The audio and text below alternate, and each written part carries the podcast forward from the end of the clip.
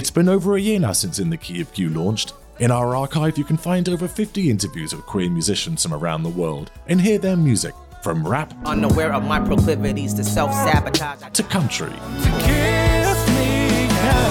soul, and rock. These episodes are available on the main feed. You can access them via the website at inthekeyofq.com or wherever you normally listen to podcasts. If you're loving this podcast, please support the show by visiting patreon.com slash in the key of Q. For as little as £3 a month, approximately $5, you can enjoy all sorts of exclusive content, including our series Songs to Save from Armageddon, in which the guests discuss their top five favourite tracks ever. That's at patreon.com slash in the key of Q. Thank you very much. Now, normally when I edit these episodes, it tends to be before the working day begins, so I tend to be at the edit suite as the sun comes up. And I can't think of an artist better than the guest I have today that encompasses that sense of the sun rising.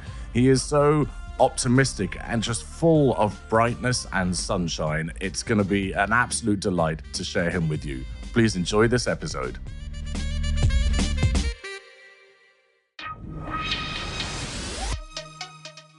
To know that I'm fearlessly being everything that I was afraid to be and wanted to see.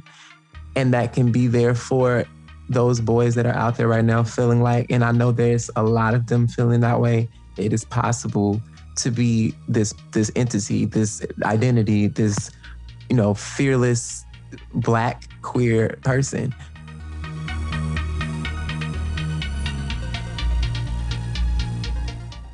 Hello, I'm Dan Hall. I love popular music and have spent my life translating mostly heteronormative songs onto my gay experience. But I think it's time I found my own voice, directly and without translation. So in this podcast, I'm going in search of musicians from around the world who inspire and mirror my own queer journey. Welcome to In the Key of Q. This week, I would like to welcome the most wonderful Warren Dumas. Thank you. Hello. How are you? Thank you for having me.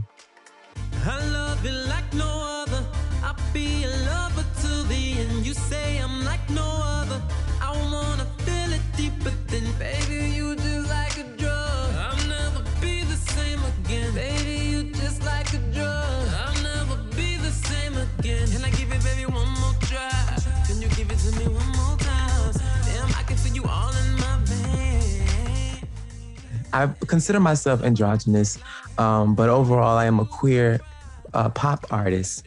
And my whole gist is to bring joy, bring back feel good music, bring back, you know, music videos that make you go, wow. You know, it's nothing wrong with having a good time and partying and, you know, all of the glamorous things that are in the music industry and that people look up to today. But I feel like the the soul of it all is missing. When did you feel the feel good started to wither on the vine and, and vanish? maybe around 2008 2009 um, because you remember we used to have a lot of dance music in the 2000s and it was all about you know choreography and, and for me if you're dancing that's that's where feel good music is and then it started to shift into a lot of more um, which is nothing wrong with urban music because i still love hip-hop i love you know to to get you know my little bop on sometimes but i feel like it's so saturated that the, the r&b feels that we used to have in music like in the 90s and things like that. You don't really feel that anymore on the radio. Your key look, I would suggest, is a very joyful one. I mean, all people have to do is look at the beautiful artwork that you create for your for your songs. i'm really like very visual and with any with everything i've always been that way um, you know, when people I tell you to, oh, you should re- enjoy the book, I'm the one that's like, I'm going to enjoy the movie because I'm I, I see a lot of things, even when things aren't there. When I listen to any type of music, I instantly have a music video in my head. It, it, it, if it makes someone wonder, or if it makes someone stop, even if they're like not used to seeing a certain look, it it opens up their mind to possibilities of being, if that makes sense. Um, and that's that's the whole thing with androgyny, I believe, is that, you know, if you're bridging the gap of femininity and masculinity, you know, it makes people realize like objects and things really are objects and things. It's not uh, you're not going to fall off a cliff if you wear an article of clothing that isn't predominantly for your your sex or mm-hmm. what what society tells you you have to wear it makes you realize wow if these things could correlate with each other and i'm feeling joy regardless uh, there's there's no limit to what i can be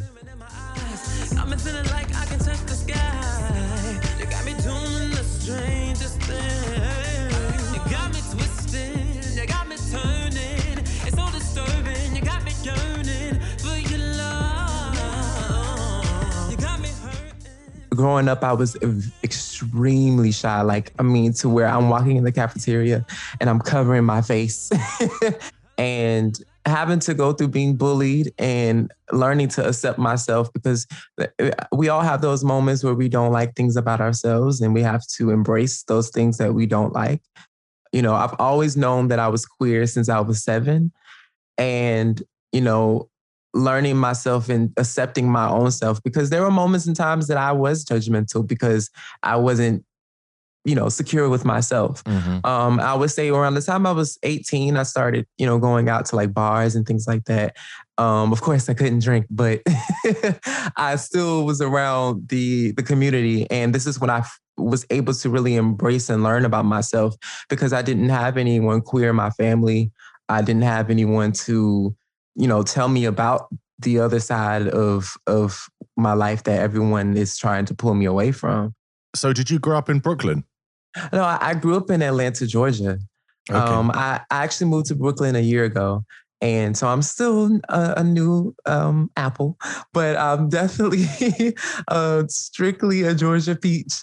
And, um, you know, growing up in Atlanta, I had a lot of problems with uh, my mom when it came to me being queer because she didn't understand it herself. And, you know, with that, I didn't understand it. And I also was shielding things away from myself. One of my aunts told me that my aura just gave off queerness. And that's that says a lot. um, because if you're three, you don't even know what that is. You're just being yourself. And I know my mom definitely felt that when I was seven, um, there was an incident that happened with uh, one of my family members where he called me a sissy. And, you know, I say incident because I've never had anyone talk to me that way before. And I was so young and I knew what was going on um, because I always, you know, when I was little, I, I, I think a lot of gay boys can agree with this. We put the shirts on our head as for wigs, and um, I would would be I would always be around women. I was I just felt so natural and and just at ease being around women, and you know I would play with the dolls. And when I saw men, I I lit up where I'm like, oh my god, this is an amazing, beautiful species. Like, what's going on? And you know, being in school, being picked on, being yourself and being called all these names over and over and over and over and feeling like an outcast, it does a lot to you. And you can, I know me personally, I cannot turn it off. I can't pull myself in and try to be straight acting. I never was that type of person. If anything, I was quiet. I didn't talk as much. So because I knew that it would be an issue. Was the only way that you could hide your queerness was to simply hide being a person. Abs- I, I'm, I'm, that as crazy as it sounds, yes. And then it's also a reason why I was a people pleaser. I wanted to make sure people didn't dislike me and I wanted to still be a part of things, but not do too much to where I'm the center of attention and getting picked on, you know?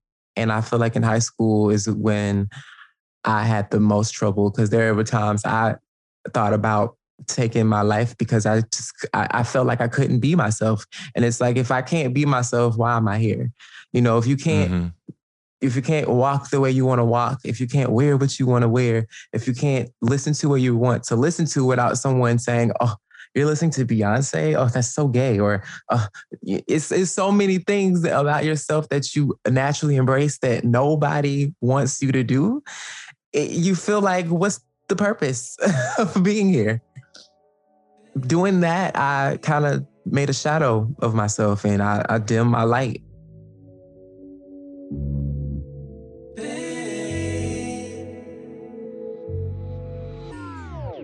I swear to God, you the one, you the key. You the one that got me weak up in my knees. I wanna be your love, I wanna be enough.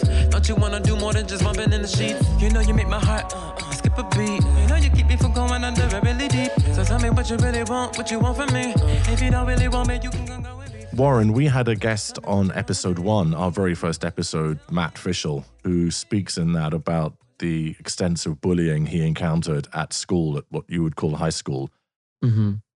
And he said something which I think would resonate with a lot of us. He talked about what a joyous child he was, but that he very nearly had the joy bullied out of him. Mm-hmm. How did you stop that happening to you? You know, it's that's a really great question because I love these questions because I never really sat and thought about that. Um, I would say my confidence came through art, truly, and whether it be dance class, um, I'm, a, I'm also a visual artist. I draw and paint, and um, being around, that community, whether it be drama class, um, doing plays and chorus, those things truly kept me alive. And, you know, I, I honestly hated school. um, half of that is because of the bullying. Like I had people be very nasty and dirty towards me just because.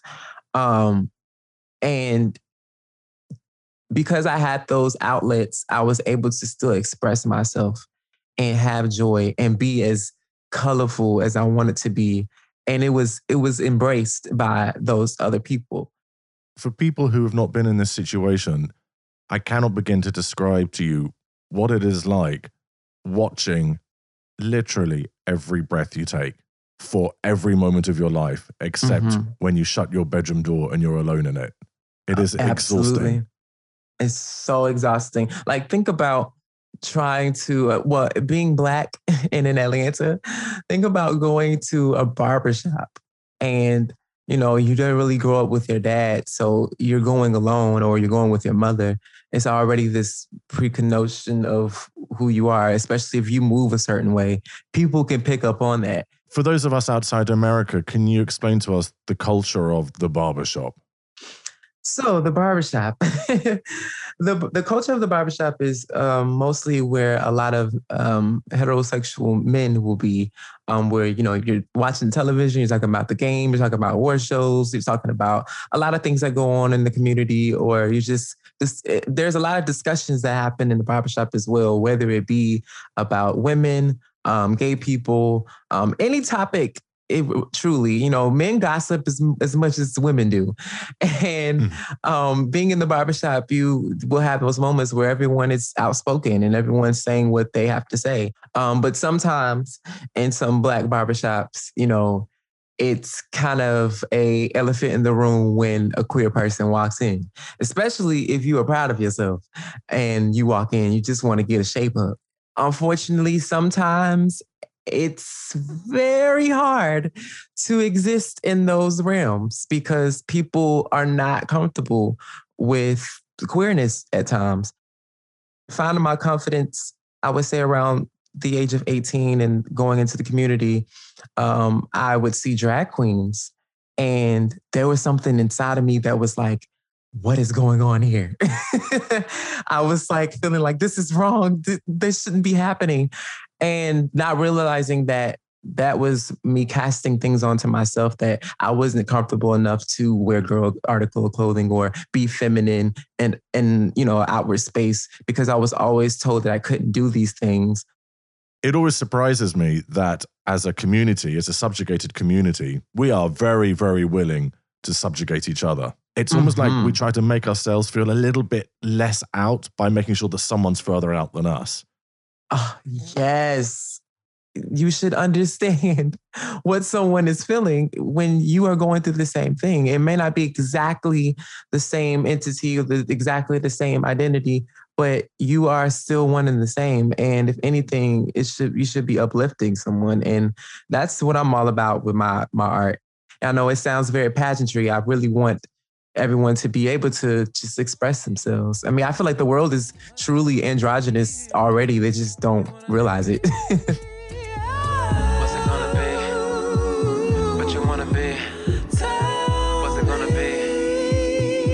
Wanna be?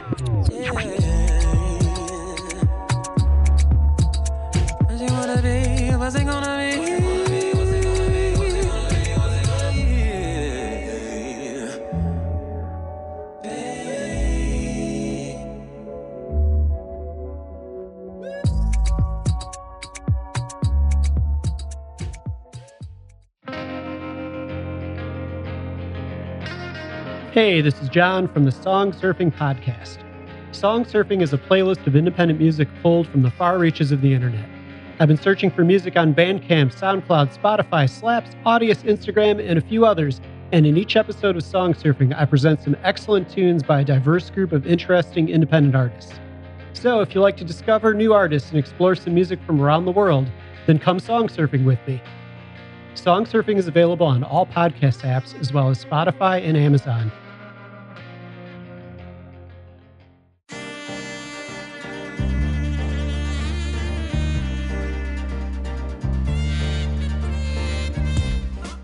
When you know there are female singers or rappers that um, aren't even close to being queer can display these acts of you know homosexuality. Um, and it's you know oh, it's hot or it's like oh that's great it's art. But once a male does it it's like oh well let's just keep it over there in the gay world or let's just leave it over there. Or we can't air this on tv or we can't show this. Uh, it's like why are people so honed onto that where it's like it's absolutely forbidden for men to be this way and but when women do it it's like oh okay we're we're, we're it's art it's beautiful it's amazing and i i would never understand that. We have a situation where we have people saying they're straight acting and they're in their plaid shirts and that is just as much drag as somebody who is in a fantastic dress ah. and has got makeup it's just a different type of drag Absolutely. You are so correct. And and and that's why I love when RuPaul says, you know, we're all born naked and the rest is drag. You know, it, I mean, it makes me remember that, you know, when I'm doing my my art, I can become another a version of myself. And if you realize there's so many versions of yourself that you put on, all these masks are are drag. You know, when you're being a brother, that you know you're being a, a, a friend to someone, you're being this and that to someone. Those are all roles, and you have to act in those certain parts.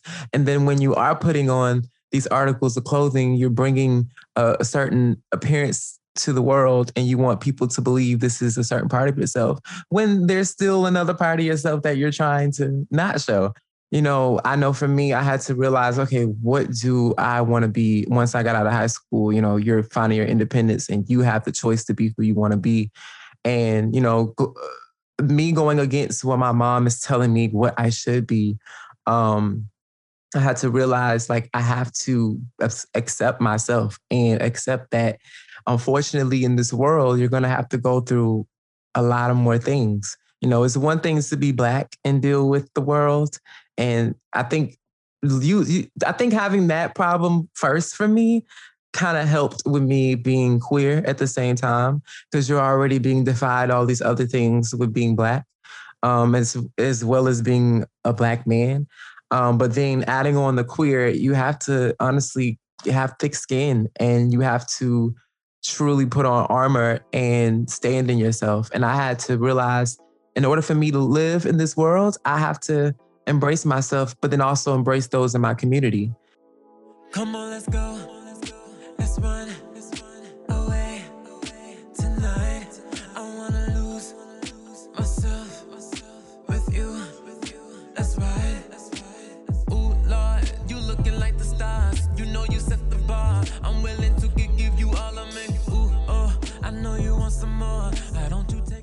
I had Prince and Michael Jackson, who to me were the closest thing to being black and mm. queer.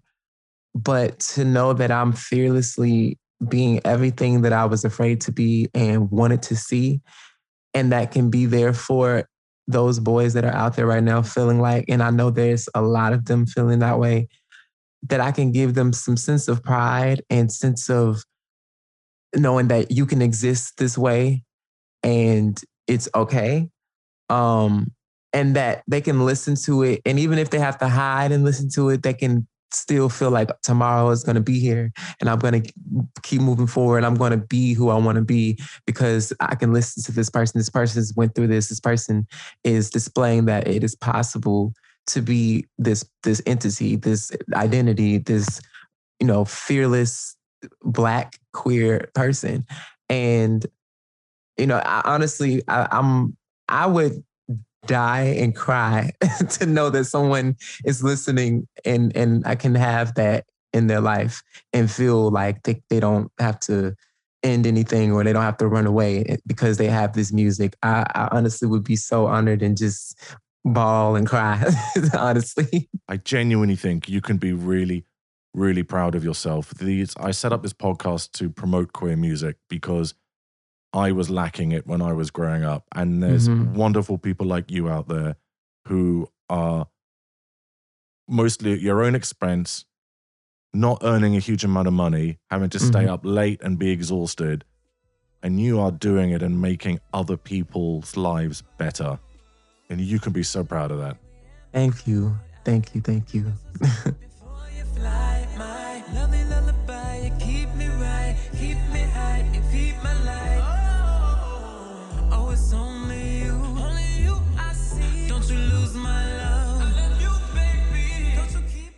Now, certainly you're not sitting on your laurels, are you? You are continuing to make fantastic queer music. I will. I'm, gearing to give more visuals.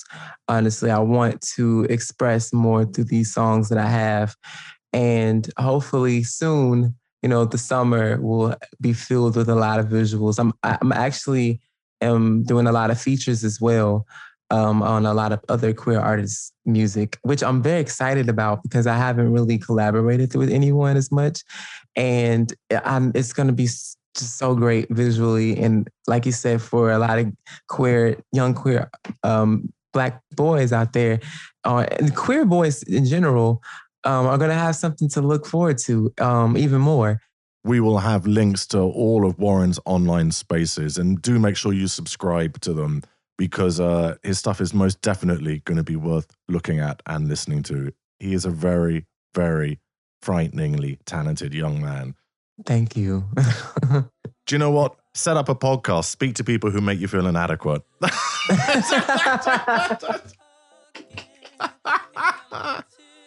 yo you are silly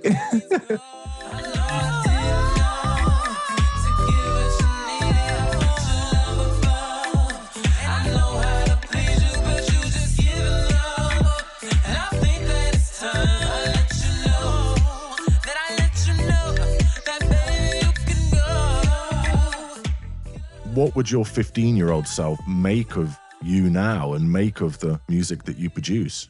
Mm, wow, that's a really great question. Wow, 15 year old Warren. Um, honestly, I think the 15 year old version of myself would be gagging right now. I think he would really be like, You truly went out and defied all that you think you you thought you couldn't do because you were queer. Um, I think he would be shocked that I could pull off some of the things I've pulled off with the budgets that I had. um, I think he would be extremely proud of the growth um, as a writer, as a singer, most definitely. Um, and, you know, I think he would be happy with the outcome so far. Um, I say that because today, you know, the Warren I am right now is very impatient and wants everything to be already at a thousand. But I think 15 year old me will be absolutely beyond proud and just honestly shocked that any of this is still going on. Um, because, you know, at 15, he just kind of let go of his dreams because he got killed um, and, and was told that it couldn't happen or that he wasn't good enough. And you know, or felt like, you know, there was there was so much lack of support. And I think he would be just uh, sitting in the chair crying at all the things that are happening right now. So then, Warren, for those of our audience who haven't yet discovered your catalog and they would require one song to particularly seduce them into it, what would you recommend that would be? Oh, I'm going to give to You, my lead single that is out right now with the music video. Um, that song, I, the funny thing is, when I created it, um, I produced the majority of it, and um, I had horn players accompany me with with that, and I was so afraid because I'm like, I don't think people are gonna understand the song. I don't think people are gonna like it. It's crazy, it's quirky, and um after I released it, it was just an instant wildfire. And still today, there's so many people listening to it more than a lot of the other songs that I have. And I I'm super proud of it. And I think it literally latches anybody on immediately. So I think To You would be definitely the song that will just bring them into all the other music that I have.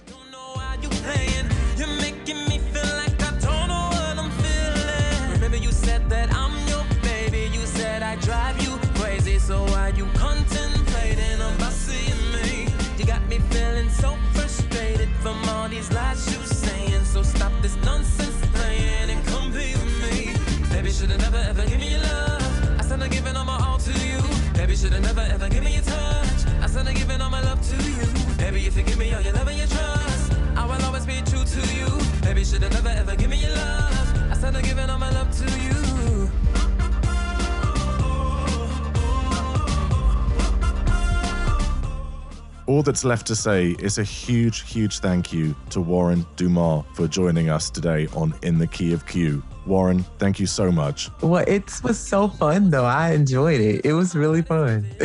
and I look forward to looking you up when I come to New York. And please do give me a shout if ever you're going to come to London because it would be Oh, really lovely to show you around. absolutely. I would love to come out there. You know, the funny thing is, so many people tell me that they think I should be a musician out there. They feel like my music fits well in in London, and I'm like, ah, listen, whoever calls me to come, I'm coming.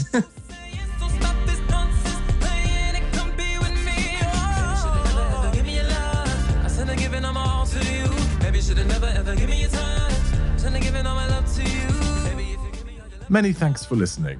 Check out the show notes for the Spotify playlist that complements this episode. And remember, there's exclusive content over at patreon.com slash in the key of Q. To get in touch, it'll be great to hear from you, the pods on social media, or email me on dan at inthekeyofq.com. And rate and review the show on your podcast provider. It really, really helps. Our theme tune is by Paul Lee Nidu at unstoppablemonsters.com.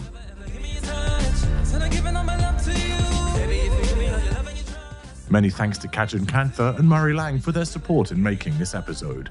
The show is presented and produced by me, Dan Hall, and made at Pup Media Consultancy. See you next Tuesday.